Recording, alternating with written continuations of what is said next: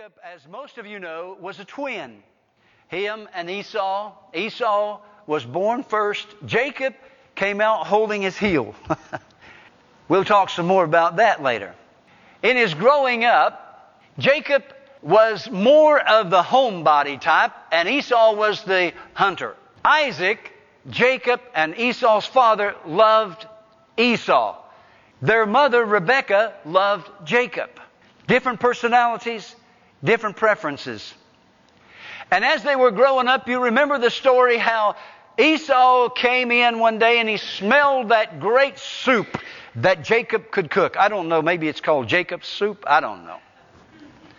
And he said, "I am faint, near death. Give me some of your soup." Now, folks, the Bible says he despised the birthright. That Esau despised the birthright. If you study Esau carefully, you will find out he disrespected his father.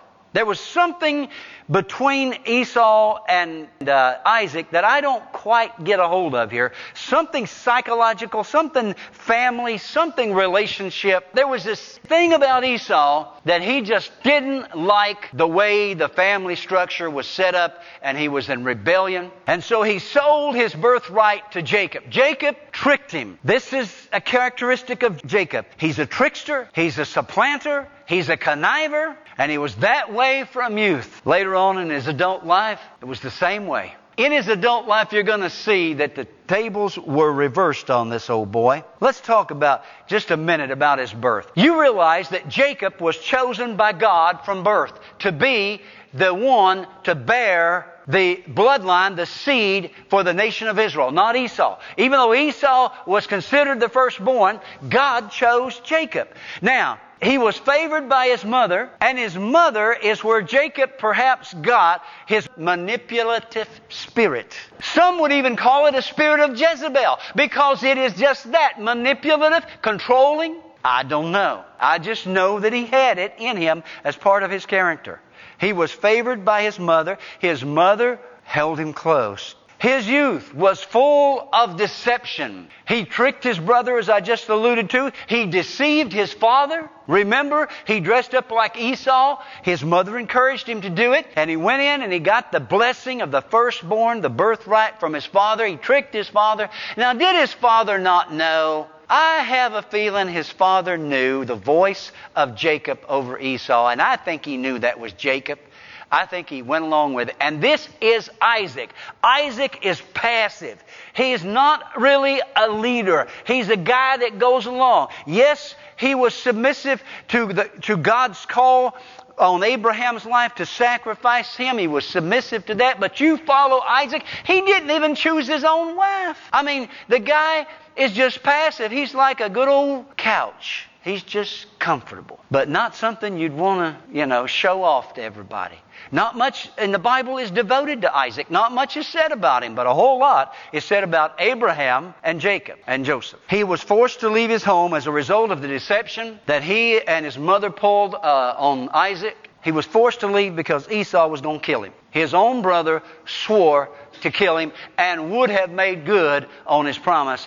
And Rebekah knew it, and she persuaded Isaac to send Jacob away to his uncle, Isaac's brother Laban. His adult life was full of struggle. This is the story of Jacob now. And we're talking about the end of ourselves in wrestling with God. He was tricked by his uncle. Remember Laban? He went to live with Laban, and he saw the most beautiful thing he'd ever seen in all of his life. What was her name? Rachel. Rachel.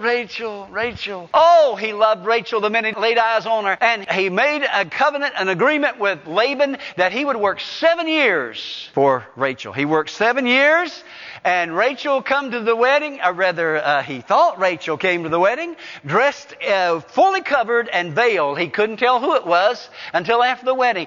In fact, some even suggest that maybe he didn't even know until the next day. Can you imagine, fellas? Waking up after your honeymoon night and looking over and thinking you're looking at Rachel, and there's who? Leah. Leah just wasn't as good looking. No matter how you slice it, she just wasn't as good looking as Rachel. And never mind what position this puts Leah in. I mean, she's got to deal with this husband that's expecting Rachel. And so then he has to work what? Another 7 years. Can you imagine the family relationships in this home? What is he doing? He's getting his just desserts. It's coming home. Those chickens are coming home to roost, aren't they? He works another 7 years and he gets Rachel. All the while, Laban is changing his salary, changing the agreements, and just trying every way in the world to swindle Jacob. And all the while, Jacob is prospering. Why? Because the covenant of God, the blessing of God is on him. Even though he don't deserve it, even though he's a rascal, he's a scoundrel, he's a cheat, God's blessing him. Now you go figure that one out. I can't.